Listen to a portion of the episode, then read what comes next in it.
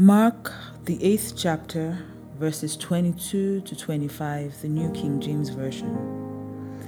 Then he came to Bethsaida, and they brought a blind man to him and begged him to touch him. So he took the blind man by the hand and led him out of the town. And when he had spit on his eyes and he put his hands on him, he asked him if he saw anything. And he looked up and said, I see men like trees walking. Then he put his hands on his eyes again and made him look up. And he was restored and saw everyone clearly. Hi, everyone. Bible Before Breakfast with Mildred Kingsley Okonkwo. This story is such an interesting one for so many reasons. Maybe not the one you're thinking. It's interesting that a blind man was brought to Jesus and they begged him to touch him.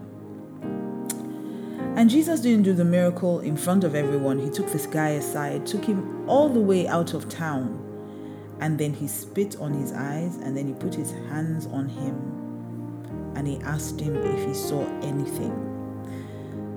First of all, I don't really think that I would like anyone to spit in my eyes, but this guy was desperate. He needed healing.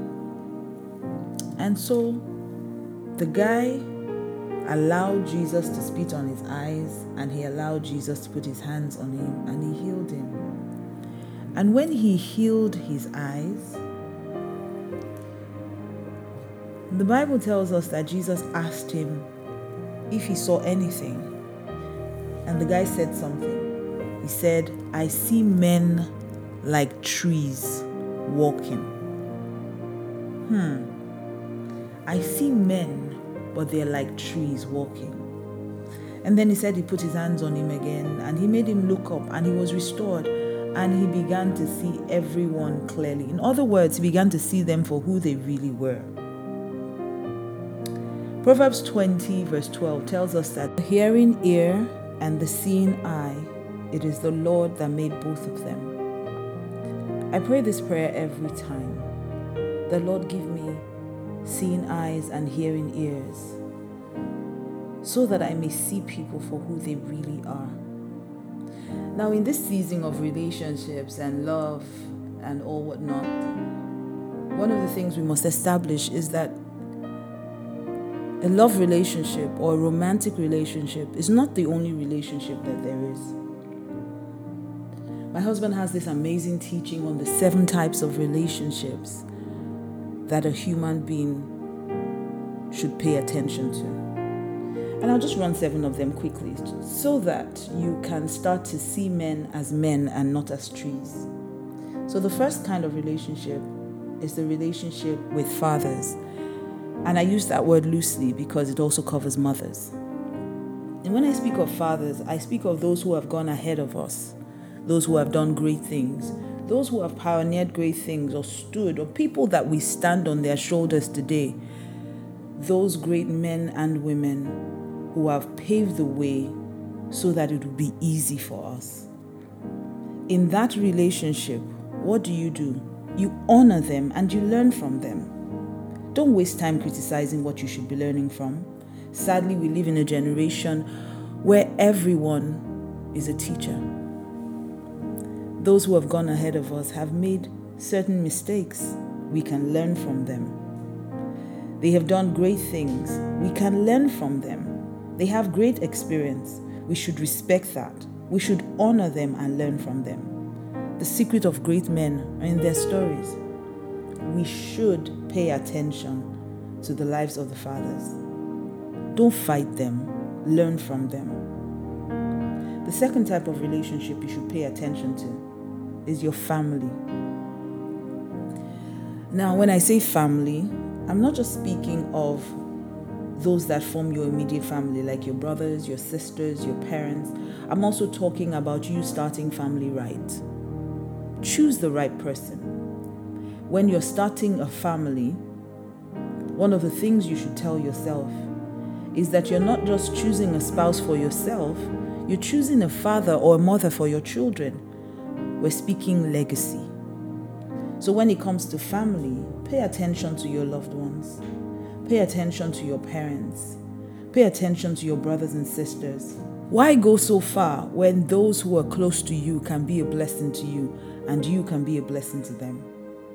My husband always says, if you come from a broken home, make sure a broken home doesn't come from you. So pay attention to the person you're choosing to start a family with make sure it's the right person. Make sure you have the same kind of values. I know that right now, all the flowers, the gifts, and everything is distracting you, but pay attention. You're building a family. And the family that you have right now, treat them well. You will need them. At the end of the day, family is all you've really got. The third kind of relationship friends, your peers those who are around you, those who you walk the journey of life with, your friends. They are positioned to be helpers of your destiny. We talked about holding the corner of someone's mat. But is anyone holding a corner of your mat? Is anyone holding up your ladder for you? Is anyone rooting for you? If you have friends, invest in that relationship even if it's not a romantic relationship. And please don't make the mistake of dating everyone who comes along your path. You need friends. You need people who you can have a good laugh with, people who you can let down your hair with, people who know you and you can be yourself around them. The fourth kind of relationship foes. What do I say about them? Forget them. Every Hannah needs a Peninnah everyone needs someone who pushes them along by criticism or hatred or bitterness. Don't pay attention to them. Don't let them distract you. If anything, let them propel you into the destiny you should have. I learned many years ago from a great man of God that the way you respond to your enemies is no attack, no defense, you just keep moving. Just keep moving. Doesn't matter what they say, it doesn't matter what they do, if they don't distract you, you will get to your destination. So forget them and just keep moving. The fifth kind of relationship are your fans. There will always be people who love you, but they may not fully understand your calling. There was a time when people said to Jesus, Hosanna in the highest, come and be our king, you are our Messiah. And he turned it down. Because even though the people loved him, that was a lower level of his calling. He was called to be the King of Kings, not the King of Israel. So you will have people who are your fans. They love you, they celebrate you. But you see, the funny thing about fans is that they can move on at any time. So love them back, but don't be attached. Love them, but be detached. Don't give yourself to them. Love them, but don't let everything they do determine your outcome or dictate how you move or what you say or how you act. Be careful. Fans may be many today, but tomorrow they may just walk away. And it's not always a bad thing. John the Baptist had a lot of fans when he was in the wilderness baptizing people and eating honey and locusts. There seemed to be a lot of people who were following him because he had the word. He was like Elijah shouting, Prepare the way of the Lord. He was literally a forerunner for Jesus.